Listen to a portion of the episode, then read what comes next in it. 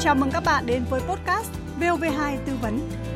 Nếu mà có bất kỳ một cái cá nhân tổ chức là tiếp xúc với lại người dân, yêu cầu người dân gửi tiền cho họ để họ có thể giúp người dân lấy lại được cái tiền bị lừa đảo thì đó đều là các đối tượng lừa đảo. Người dùng cần phải thực sự cảnh giác với các đối tượng như thế. Cảnh giác dịch vụ lấy lại tiền bị lừa đảo trực tuyến để không bị sập bẫy hai lần. Mẹo chuyển tiền online an toàn tránh bị trộm. Đây là những nội dung chính sẽ có trong podcast VOV2 tư vấn ngày hôm nay. Thưa quý vị và các bạn, hiện nay lừa đảo trực tuyến là hình thức lừa đảo phổ biến, à, lợi dụng lòng tin và đánh vào tâm lý hoang mang của những người vừa bị lừa đảo qua mạng. Kẻ xấu cung cấp dịch vụ lấy lại tiền bị lừa để tiếp tục chiếm đoạt tài sản của nạn nhân.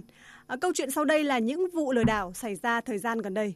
Cả ngày rảnh rỗi, Chiếc điện thoại thông minh có cài đặt ứng dụng Facebook là người bạn thân thiết gắn bó với bác Tuyết Thoa ở Hai Bà Trưng, Hà Nội để bác có thể giao lưu, chia sẻ với mọi người.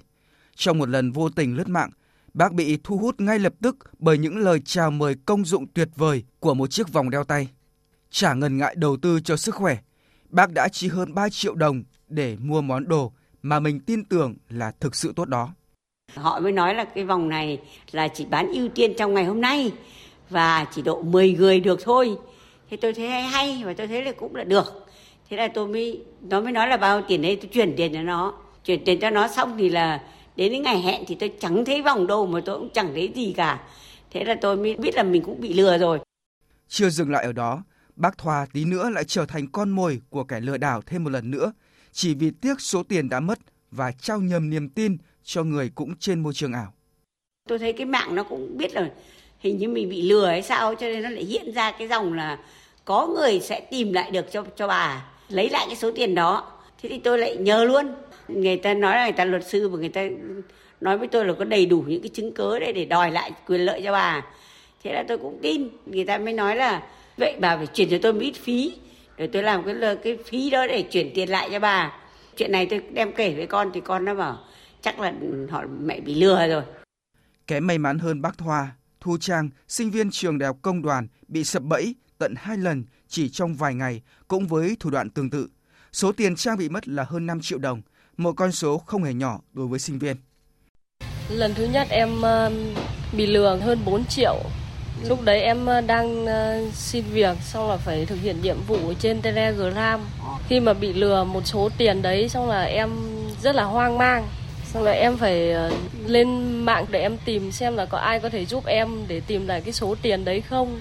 Thế là lúc đấy em ờ, vô tình gặp một người ở trên facebook. Người ta nhận là chuyên gia ở bên ngân hàng, bảo em là sẽ đòi lại được cái số tiền đấy cho em. Em có xem ờ, nick facebook của anh đấy, thấy là cũng là đáng là tin cậy xong là anh ấy bảo là em chuyển cho anh một triệu, coi như là tiền lệ phí để anh ấy giúp em tìm lại được cái số tiền mà em mất nhưng mà không ngờ lúc em chuyển xong một triệu cho anh đấy xong là em bị chặn uh, luôn. Và là coi như là em cũng bị bị bị ngu lần thứ hai. Không chỉ mất vài triệu nạn nhân của nhiều vụ lừa đảo dịch vụ lấy lại tiền bị mất số tiền lên đến hàng chục thậm chí hàng trăm triệu đồng.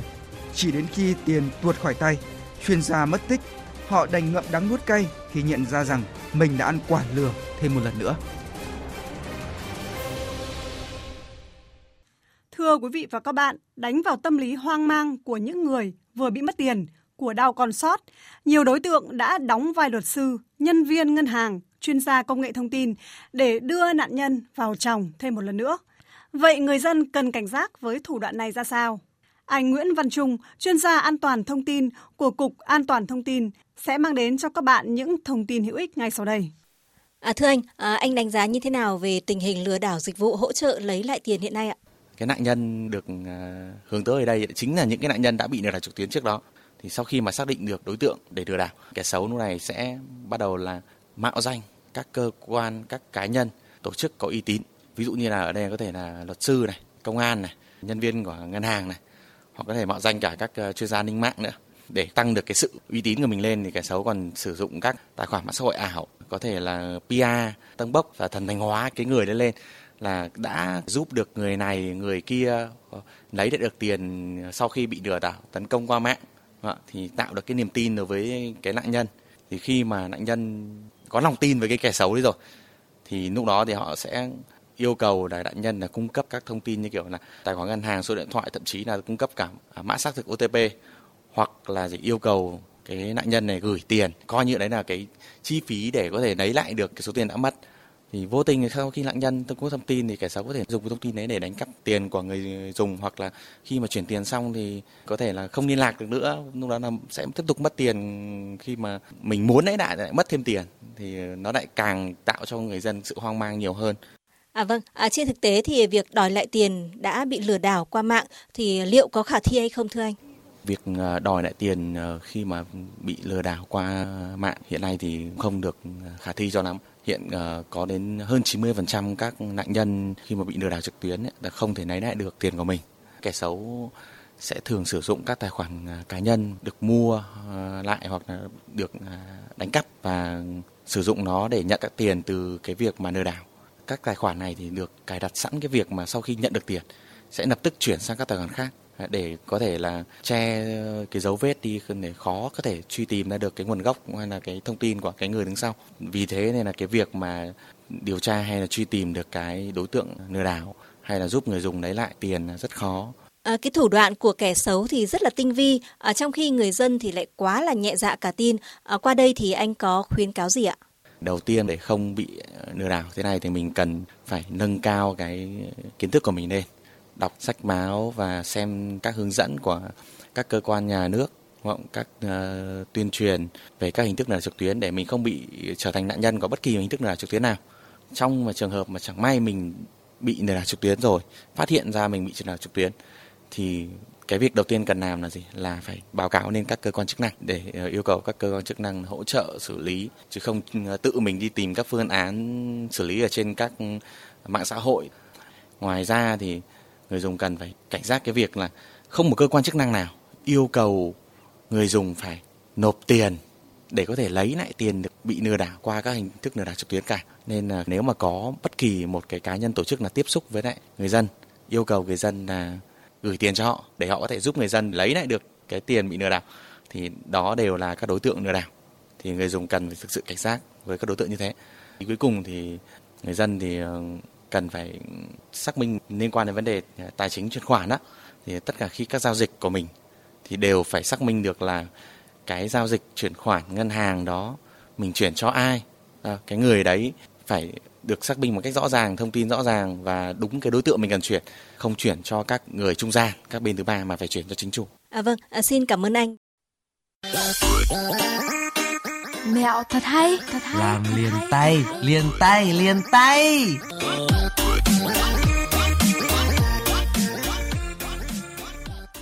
Thưa quý vị và các bạn, chuyển tiền online không còn xa lạ với mọi người hiện nay.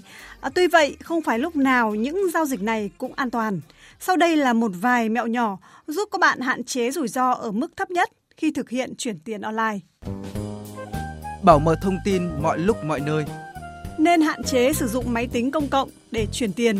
Đôi khi, bạn vô tình lưu lại thông tin tài khoản ngân hàng của mình trên máy tính sẽ là cơ hội cho những kẻ gian muốn trục lợi. Khi tiến hành đăng nhập thông tin ngân hàng để thanh toán, cũng cần quan sát chú ý, không để lộ màn hình thông tin hoặc lộ thông tin thẻ không thực hiện giao dịch online chỗ đông người qua lại. Kiểm tra thông tin trước khi giao dịch. Đã có nhiều trường hợp chuyển tiền sai tài khoản người nhận.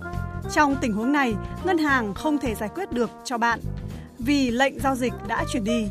Vì vậy, để đảm bảo tài sản cho mình, tốt nhất bạn nên dành thời gian kiểm tra rõ ràng thông tin người nhận trước khi chuyển tiền Đối với chuyển khoản online thanh toán hóa đơn dịch vụ, bạn cần đối chiếu với hóa đơn và hợp đồng để chắc chắn thông tin không bị sai lệch.